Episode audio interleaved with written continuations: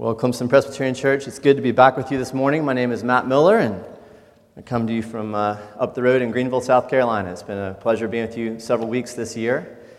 And this morning, we are returning uh, in the study to Philippians. I think there's two sermons left this one, and then uh, Brian Howard will be preaching next week to land the plane with the Philippians. This morning, we are in chapter 4, verses 10 to 13. In my reading, I'll go through verse 14, but our focus is 10 to 13.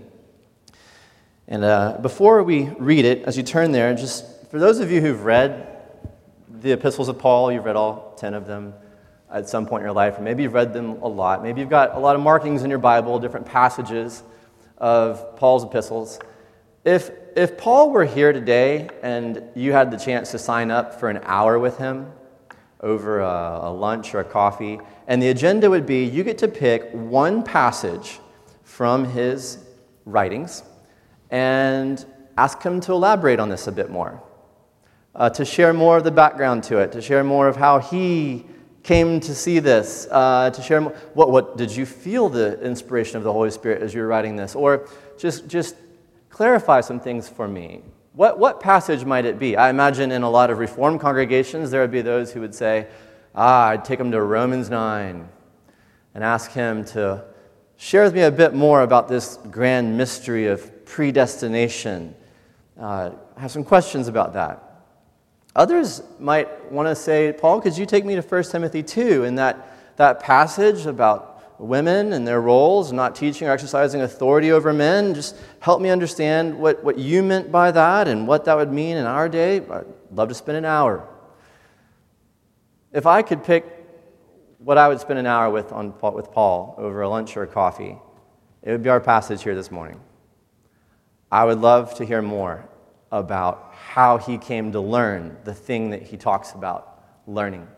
What were some of the signal experiences and milestones? What does it feel like now to have this, this contentment that he talks about? And Paul, could you help me get where you are? Maybe that's you. We don't have Paul with us today. He was beheaded by Emperor, under Emperor Nero's administration in Rome in 64 AD, but we have someone better to help us understand the scriptures. We have the Holy Spirit. And he who inspired Paul to write these very things and preserve the transmission of the scriptures through all these centuries is present with us now as we open his word. And he does this marvelous work of illuminating the minds and hearts of the people of God when we when we give our attention to his, his word. So we're going to pray for his help as we read and understand Philippians 4 10 to 13. i ask you to stand with me, please, uh, for the reading of God's word and then our, our prayer, asking God's help on us. I rejoice in the Lord greatly that now at length you have revived your concern for me. You were indeed concerned for me, but you had no opportunity. Not that I am speaking of being in need. For I have learned, in whatever situation I am, to be content. I know how to be brought low. I know how to abound. In any and every circumstance, I have learned the secret of facing plenty and hunger, abundance and need. I can do all things through him who strengthens me. Yet it was kind of you to share my trouble. The grass withers, the flower fades, the word of the Lord remains forever. Our gracious God and Father, we do pray that you would grant us, sent from you and from your Son, Jesus Christ, the blessed Holy Spirit, and that he might take this word and dig it deep into our hearts and grant us fertile soil to receive it, that it would grow and take root and bear fruit 30, 60, and 100 fold in the particular ways that you've called us to bear fruit for you. We make this prayer in Jesus' name. Amen. All right, you may be seated. I trust uh, most of you have written a thank you note or two in your life. If you have, uh, maybe in response to a, a, gift you received, or maybe you were uh, raising money for a mission trip and you had several supporters, um, what, what are the basic qualities of a, of a good thank you note? Uh, there may be several, but, but two come to mind. Um, first, uh, acknowledgement of the gift. You know, thank you for, thank you for that, uh, that clock or that watch, whatever it may be. And and then usually you want to add something that indicates how you particularly appreciate it and plan to use it. Like, you know, uh, we look forward to hanging that on the wall in our living room, or we look forward to displaying on the shelf, or we look forward to using it on our next trip, or um, we're looking forward to our mission trip, couldn't go without your support, right? The basic elements of a good thank you note. Well, the church in Philippi, uh, even though they are far from being a wealthy church, you can read about that in 2 Corinthians 8 and 9. The churches in Macedonia begins with Paul's mission work in Philippi. They actually were churches marked by poverty, but they have, knowing of Paul's extended imprisonment now in Rome, pooled their resources and put together a very nice gift that has been conveyed to him, probably in financial in nature, something that will help alleviate some of the circumstances that he has in prison. And Paul hasn't yet thanked him for it until our passage today. In verse 10 and then again in verse 14, he, he acknowledges their gift. Uh, but then in between, in verses 11 to 13, he breaks form from, from what makes for a good thank you note, and he says something that's a bit odd in terms of a good thank you note, but something that's truly marvelous in terms of the Christian life. And the gist of verses 11 to 13 is this Dear Philippians, thank you so much for your gift, even though I didn't need it. Now, that could sound rude if it's not done in the right way. And, and reflecting on this, I was reminded of when I graduated from high school. And my parents' friends sent me gifts. And one of the gifts that I received was a monogrammed money clip. And this is just particular to me. I'm not making a statement about anyone else. But as soon as I got that monogram money clip, I knew it was something that I would never use. And a day later, one of my parents' good friends, a family I was really close to as well, dropped by the house because they wanted to deliver my gift in person. And so we're sitting in the living room. They give me this small box. I, I pull back the wrapping paper and I open it up, and it is a monogrammed money clip. And I could tell my mom was bracing herself. And I said, Oh, wow, a monogram money clip. Now I have two. And I knew it shouldn't have said that. When it came out, I wanted to pull it back, and my mom made very clear afterwards that she wanted to kill me. Paul's better than that. Uh, he's expressing his delight in their gift, and, and he recognizes it as a genuine expression of concern from them. You see that here in verse 10. It's been, one sense, it's late into his imprisonment that it finally comes, but he acknowledges uh, I know you had not sent a gift earlier because you had no opportunity. Something was hindering the, the conveyance over all the miles of, of a gift. And he knows they've been concerned for him, praying for him, thinking about him all along. But then in verses 11 to 13, he adds this unexpected qualification. And, and maybe what's behind this in Paul's mind is this um, just in case you thought, Philippians, that my time in prison here has been a time of languishing, a time of sinking deep into the doldrums of despair and, and hopelessness and uselessness. And, and, and that's what motivated you to reach so deep into your poor pockets to, to bring me a, a, wonderful gift, thinking that I needed this to have my spirits lifted and to be okay. I want you to know all of this time, I have been fine. In fact, I've been better than fine. Because I have learned in whatever situation I am to be content. Um, so, so, what he's writing here is an odd statement. Thank you for your gift, although I want you to know I didn't really need it. But it's a marvelous statement because Paul is saying to them, as the apostle who brought to you the gospel. And, and as the apostle, who just wrote a couple of verses later in verse 9, saying, All that you have learned and received and heard and seen in me, practice these things in your lives as well. I want you to know something. I want you to know that no matter where I find myself, because I am in Christ, I am well. I am well. And he says that so that they can know that too. And he says that, and the Spirit inspired that and preserved that so that you and I can know that too. Would you like to know that kind of deep, enduring, and destructible contentment where you could say, no matter where I am in life, place, circumstance, high, low, because I am in Christ, I am well. Let's, let's, let's go that way and try and find more of that this morning by looking at three things the nature of this contentment, the source of this contentment, and the purpose of this contentment. The nature, the source, and the purpose. What's this contentment for in the end? So, first, looking at verse 11, the nature of this contentment. The word for content, I have learned to be content at the end of verse 11. It's a, a Greek word that literally means um, self sufficient. It's a word that Paul's borrowed from Stoic philosophy, but he's not going to mean what they mean in the way that he's using it, as, as the context makes clear. But it's the general idea of, of being able to be uh, unfazed by changing circumstances around you. I, I, heard a podcast recently, a few weeks ago, by a Navy SEAL, and he was talking about growing up. His parents always saying, Don't let success go to your head, and don't let failure go to your heart. So it's that sense of, of no matter whether things are going well or poorly, changing circumstances, I'm unfazed by them. The core of who I am and the core of what I want and need is stable and satisfied. So it has this enduring quality to it that holds up through changing circumstances and trials and seasons. Now, the Philippians probably were concerned that Paul wasn't doing so well in prison because most people would not be doing so well in prison.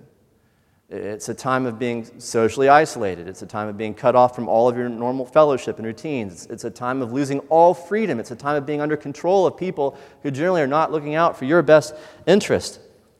And so it's a time where people grow miserable and despondent, maybe unravel, you know, week after week, month after month, if it drags on for year after year. And Paul reports that that's not true of him. Because, as he says in verse 12, I know how to be brought low, and I know how to abound. Now, that's an amazing statement in the Bible, if you've read the Bible up to this point. Because the story, especially in the Old Testament, is of people who didn't know how to be brought low and didn't know how to abound. The story of God's people Israel, he, he brings them out of Egypt by all these miraculous wonders and signs with his strong and mighty arm. And and he brings them into the wilderness, and it's a time of being brought low. They've got the shoes on their feet, they've got tents instead of houses. They are being provided food miraculously, this bread from heaven, this manna day by day. And in this place of living with very little, though having enough, they don't learn how to handle it very well. They, they complain more and more and more. We're missing this, we're missing meat, we're missing melons, we're missing leek, we're, leeks, we're missing all these good things that we had in the wonderful days in Egypt, is how they talk in the book of Numbers. And for that, they forfeit their right to enter into the promised land. They didn't trust God in a time of, of, of little. But then their descendants go into the promised land, live there for a few generations. They have a time of abounding they, they walk into houses they didn't build, and, and, and wells they didn't dig, and vineyards they didn't plant. And it's a time of plenty. It's a land flowing with milk and honey, and they don't handle abounding very well. And just as Moses had warned them in Deuteronomy 6, in the midst of all this plenty and abundance and living high, they forget God. They begin to take him lightly. They begin to think, we don't need him. We're perfectly fine on our own. And they even worship other gods. Israel never learned how to be brought low, and Israel never learned how to abound. Nor did their leaders. And it seems that the leaders of Israel, whether Solomon or David or, or, or Samson before them both, they were especially bad at abounding. Their worst moments in life came right after they had reached the pinnacles of their career. You know, it's interesting. I, I uh, years ago spent some time, a lot of time with a theologian that few of you know a man named Douglas F. Kelly. He's now retired, taught at RTS Charlotte for many years, Jackson before that. And we were uh, spending some time together one afternoon, and I asked him, I said, I have a question for you. You know church history well and modern history very well, and American church quite well. It just seems like since the 1970s, the American church has been investing a lot of good attention and energy and resources into Christian worldview training. We've, we've had more conferences and centers and retreats uh, and colleges that have had emphases on these, and books and good scholars. There's been so much resourcing of Christian worldview training in the American church, and yet it seems like our influence in the culture is not increasing, it's actually waning. Why is that? And the answer he gave me was one I never expected. He said, Because the American church is still too proud. And God knows that if He gave the American church the degree of influence that it wanted, it would destroy itself with it. I don't much you think of that? But I thought that was a pretty good answer. What he was saying is the American church is not in a place where it has learned well how to abound. And so God can't let it abound more if He cares for her. But isn't it true of us? The, the, the challenge of this, this elusive contentment of of having enough when we have God and when we have food and clothing. Uh, the answer to the question of how much is enough, as one philosophers for years have said, is always a little bit more, right? How much land? A little bit more. How much money? A little bit more. How much time and investment in beauty? A little bit more. How many follows and clicks and likes on social media? A few more. How many vacations and, and what degree of luxury in the vacations? just in the next one, a little bit more. Solomon, or not Solomon, uh, the writer of Ecclesiastes uh, said, The eye has never enough of seeing, nor the ear of hearing. That's true of the human condition. And yet, our apostle, our apostle in prison, says that's not true of me. I have learned in whatever situation I am to be content whatever. That's the claim of contentment. And it's not a, it's not a cynical whatever, uh, whatever. You know, whatever you're going to do, just do it. I'll, I don't even care anymore. That's more of the Stoic contentment. No, Paul is saying this wonderful whatever, whatever may come, my sense of having enough in this life to bear fruit for Christ is invincible and indestructible to changing circumstances. It's a whatever that's in our hymns, and this was really cool. Laurie and I did not uh, communicate at all about hymn choices, and so I had these two in my sermon manuscript this morning, and then show up and we sing of these two great whatevers and hymns that we love.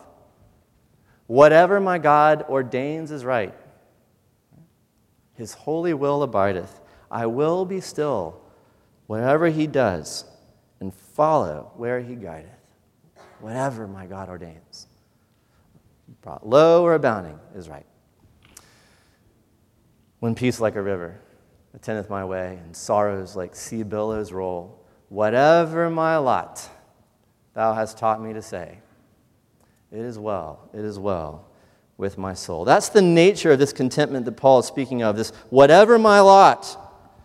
I want you to know, Philippians, even in prison, it is well with my soul. So thank you for your gift. I didn't need it. I want you to know I have, and you too can learn to be content. Where nothing good could make you more content, and nothing bad could take an ounce of it away. Which then brings us to the question what's the source of this contentment? And it's in verse 13. We've seen the nature of this contentment, the source of this contentment. One of the most famous verses in all the Bible I can do all things through him who strengthens me. In high school, uh, my sport uh, was golf. I played on our varsity golf team. And I, I really, I usually don't tell people this because I'm afraid if I tell them this, they're going to ask me to play golf with them. And, and just to put it all on the table, I got all my golf out of my system in high school. Uh, in my junior year, that, that calendar year, including my junior year of, of, of high school, I played 325 rounds of golf in one calendar year. Um, and now, honestly, I'd rather clean my garage. Unless it's playing with my brothers. That's just, it's just a different thing. It's, it's more of a brotherly thing. But my, my junior year in high school, I was, I was doing pretty well, and I was definitely considered one of the challengers to, to win our district tournament. and I was just at that place where I was thinking, what can I do to get some extra edge on the golf course? You know, especially after you've had a bad shot and things kind of unravel internally. And so one night in my room, I got a Sharpie and I wrote really big on my golf bag, which I kept in my room, Philippians 4:13. Because I had seen certain athletes who'd done similar things. And the next day I show up for uh, our next match. I'm on the driving range, and, and my friend, the number two on our team, Max, says, What's that? And uh, Philippians 4.13, it says, I can do all things through Christ who strengthens me. And he said, do you think that's going to make you shoot better? And I, I don't know what I said, but I know what I thought. Um, I hope so. Maybe I can win district through Christ who strengthens me. I didn't, by the way. And, and I remembered that, and I chuckled a couple months ago when I saw a mug, like a Christian satire mug, pop up on one of my little ad clicks when I was on the, online. And I clicked it and I almost bought it. It was a Christian mug that said, I can do all things through a Bible verse taken out of context.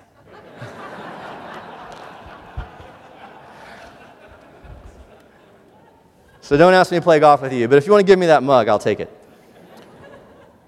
What does Paul mean by all things? Is he talking about whatever you dream, you can achieve it through Christ who strengthens you? Whatever you're trying to attain, you just need to get that missing ingredient of Him who strengthens you, that Christ is that, that lever that will take you to a new plateau of, of performance? No.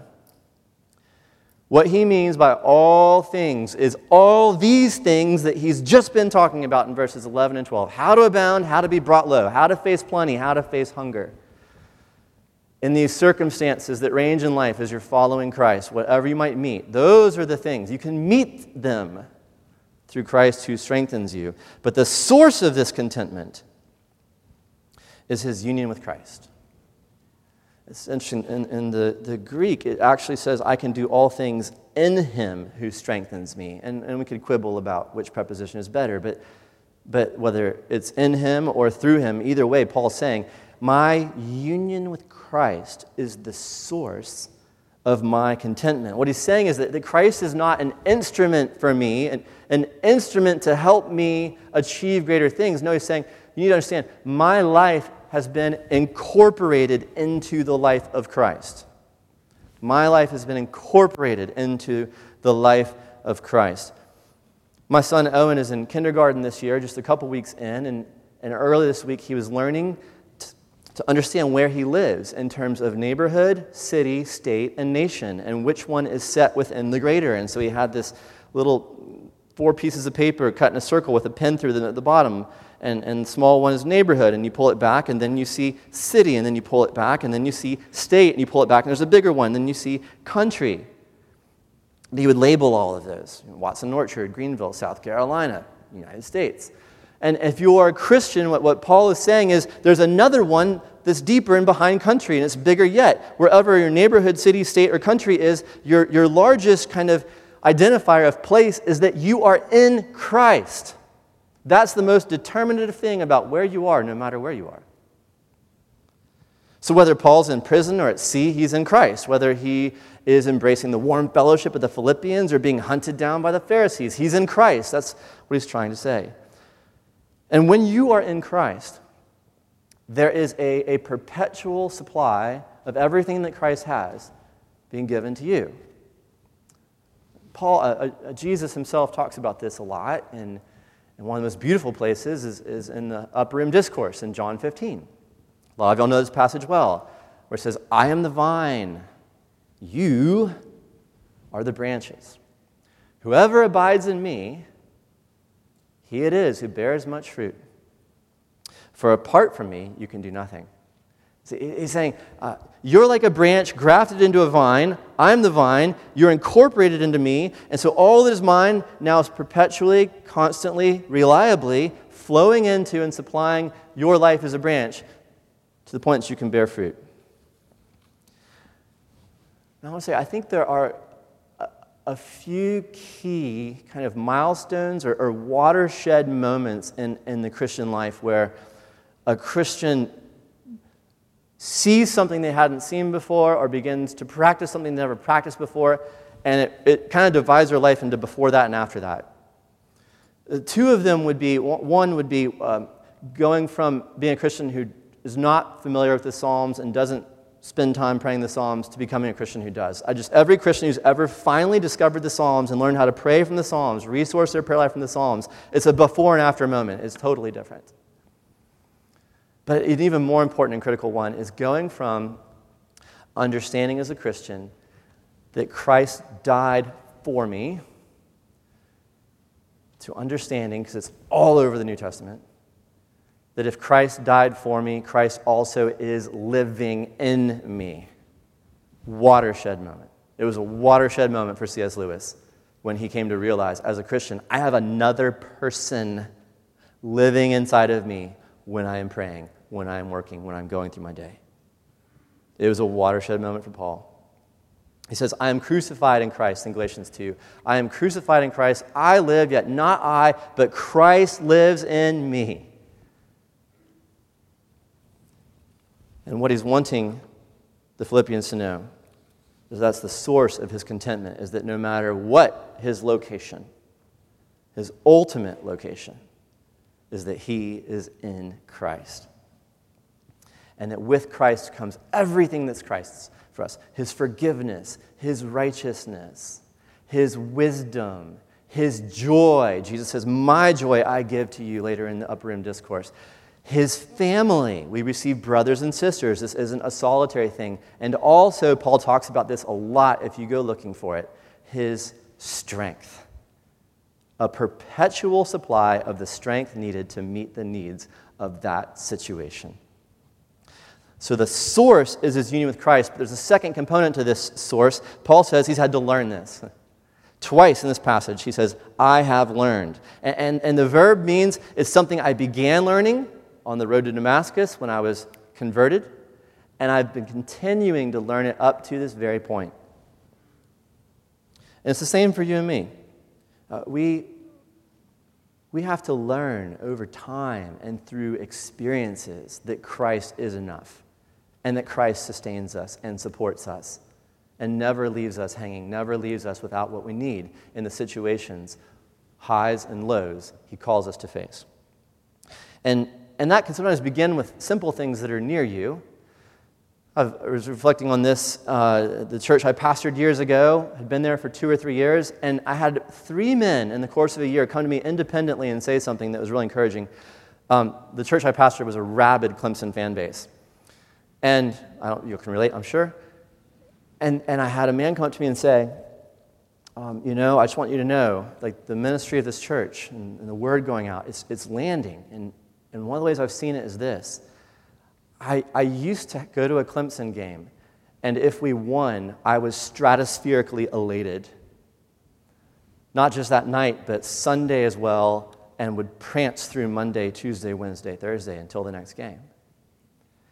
But if we lost, my poor wife, you know, I was, I was kind of miserable and console. I faked the joy in church on Sunday. Monday, my feet were just heavy in church, and I just needed another win to wash this loss away. And what they said was the change I've noticed is I still enjoy the games. I still want to go to the games. I love the whole environment. I love the tailgating. I love, I love being in there. I want our team to win.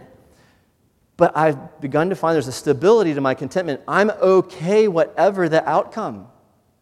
When they win, I'm not stratospherically high. When they lose, I'm not in, in the dumps for a week.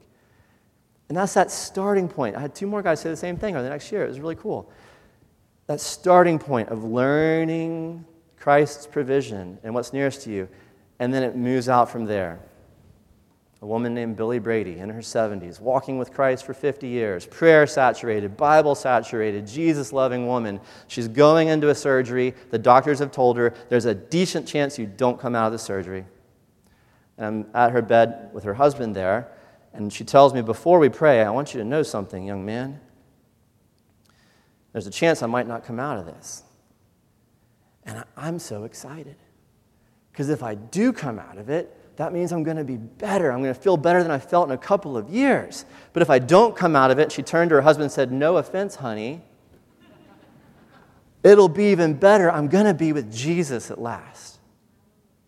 She had this wonderful whatever as she was facing an uncertain outcome in a surgery. It starts with simple things that are near. Can I be content this semester without a boyfriend or a girlfriend? Can I be content not getting the best grade on the test? Can I be content with the season with my child struggling? Can I be content going through this grief? Can I be content in the midst of just insecurity and uncertainty about our culture? And it goes out from there to the point that you say, and all the whatevers, the best one is going to be immediately with the Lord.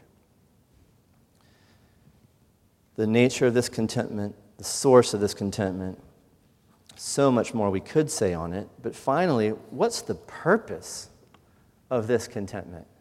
If you could arrive and grow into, learn over time, situation by situation, season by season, year by year, high and low, mountaintop and valley, and arrive at this point where you can say, I now, when I face a new thing that's unfamiliar and scary, I expect to find the sufficiency of Christ in it. If you reach that point, what's the point? One of the best writers I, I, have read in the last several years who describes kind of the default purpose in life that Americans for the last two, going on three generations now, have been operating with, our default sense of the purpose of our lives, uh, is a writer named Philip Rieff, R I E F F. And he wrote a book in the 1960s, was one of his first books, called The Triumph of the Therapeutic. And his observation, really keen, and he's starting to really get revived these days, was that prior to the mid 20th century, and, and he was an expert in Freudian psychology, though he was not himself a, a Freudian. If you had a person who was struggling and you're trying to make them well, the answer was you need to get that person in a good community. Get them in a community where they can begin conforming themselves and their lives and their ways to that community and embracing its traditions and a, a relatively health commu- healthy community. Get them in that and they'll get better. He says, but, but post kind of Freud, and by the mid 20th century up to our day, we've, we've changed all of that. No, you need to cut cords with community. Community is binding, community is restricting. You need to focus on these internals of yourself and make yourself the object of your own kind of scientific study. And this new goal in life for what he calls, the mindset he calls it psychological man. We've all become psychological man. And the goal, he says, is this the goal of life for us is to achieve a delicate balance of well being. And it's delicate because achieving it involves constantly fine tuning uh, relationships and sleep patterns and nutrition and exercise and job descriptions and on and on it goes to achieve this elusive, delicate balance of well being. And it's fragile. It can be thrown off course with one conversation, one grade, one event. And so it takes, it's a massive, mind consuming enterprise in our day to be the psychological man who is focused on achieving and then maintaining this delicate balance of well being. I share that with you because I relate to it so deeply. And his point is it's, it's just deep in our culture. And so, with it being so deep in our culture, we could hear a sermon on contentment, and this is how we process it. I would love that.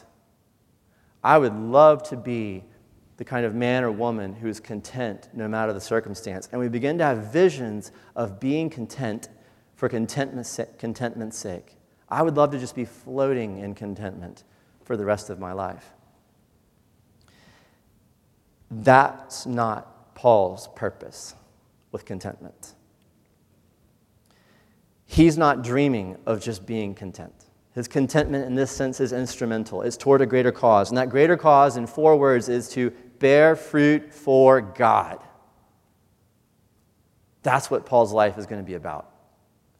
He says this, you can, you can put your finger in Philippians 1, just hold it there.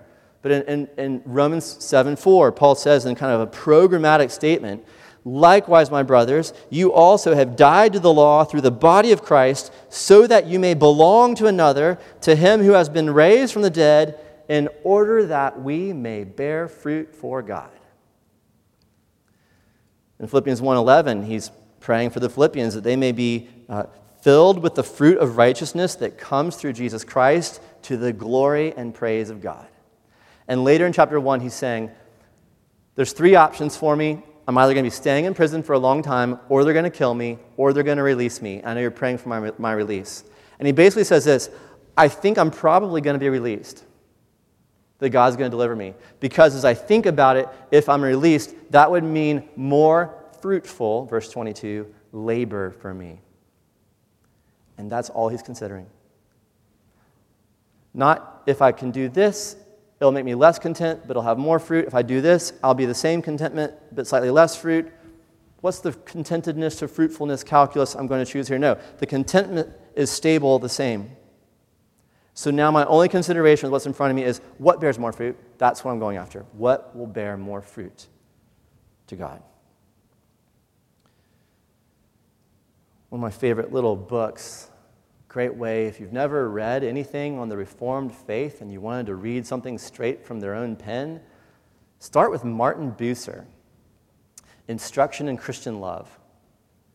Uh, he wrote it in 1523, a couple years after the Protestant Reformation began. At this point, Calvin's only 14. Bucer will become Calvin's spiritual father, have a massive influence on him. But Bucer is summarizing what it is about the Protestant Reformation that means so much. And he basically says this when you have assurance that Christ has fully paid for all of your sins and you don't work for it, add to it, it's secure. That means that you know today that God is your Father. And when that sinks in, Bucer says, you begin to be released from the preoccupation to which we are all enslaved, which is what's going to happen to me in the days ahead. All of us are consumed with that concern for am I going to be okay? He says, but when the gospel sinks in, you progressively know my Heavenly Father cares. My Heavenly Father has a mind for me, and He will provide for me. And this is where Bucer says it ends. When you are freed from that preoccupation and concern for self, you now have the bandwidth opened to study the needs of your neighbor. You're now free to notice your neighbor to see what they need and to go and serve them and to do so for the glory of God. That's the glorious thing of this, this sense of knowing God's your Father and having contentment is that you'll be free to serve Him. Bear fruit for God. In closing, uh, someone who, who did that with her life just went to be with the Lord last week. Any of y'all know the name Marilyn Laszlo? She was a missionary for Wycliffe Bible translators and uh, a young Indiana farm girl sent off to Papua New Guinea in 1966 or 67. She and I think it was her sister, but she had a missionary partner with her. They went into the village of Hauna in Papua New Guinea, two 20 something white girls, to a population that never seen Western people. And they spent a quarter of a century there learning their language, developing an alphabet, writing the Bible in their language. And then she became a, a global speaker on this. Amazing person to hear speak. But she said she one time had someone ask her, you know, those first nights there on the other side of the world in Papua New Guinea, there's dangerous animals around, there's insects that can kill you, there's diseases that you don't have immunity to, and there's a people that are trying to figure out, first off, are these two women boys or girls? We can't tell because they're wearing clothes.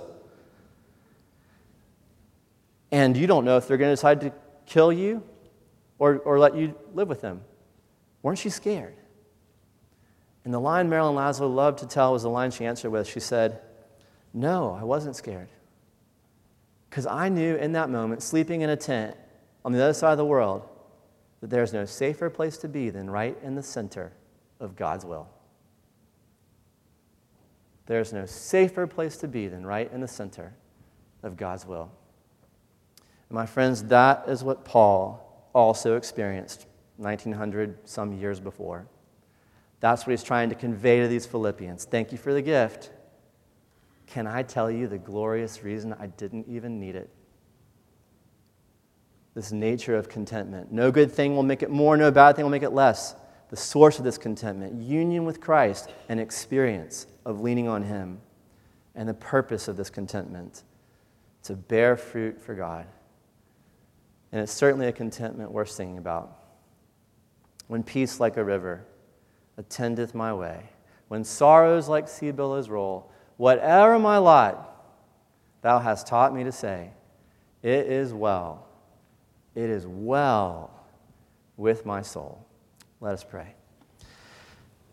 Our gracious God and Father, you know where each man, woman, young and older person is today. If they don't know Christ, would you make clear to them through your Spirit and through the word preached that to be a Christian is not just to be someone for whom Jesus has died, but to be someone in whom the most wonderful person who's ever lived, the God man, would be pleased to live and help them to open the door of their hearts to his knocking. And for those who did that maybe some weeks, months, or years, or decades ago, would you, by your Spirit, continue to minister this word that there is a contentment found in Christ as He will strengthen them at all times in all their needs. Lord, would you do that in the life of this congregation and life of each person here in your particular, careful, fatherly way?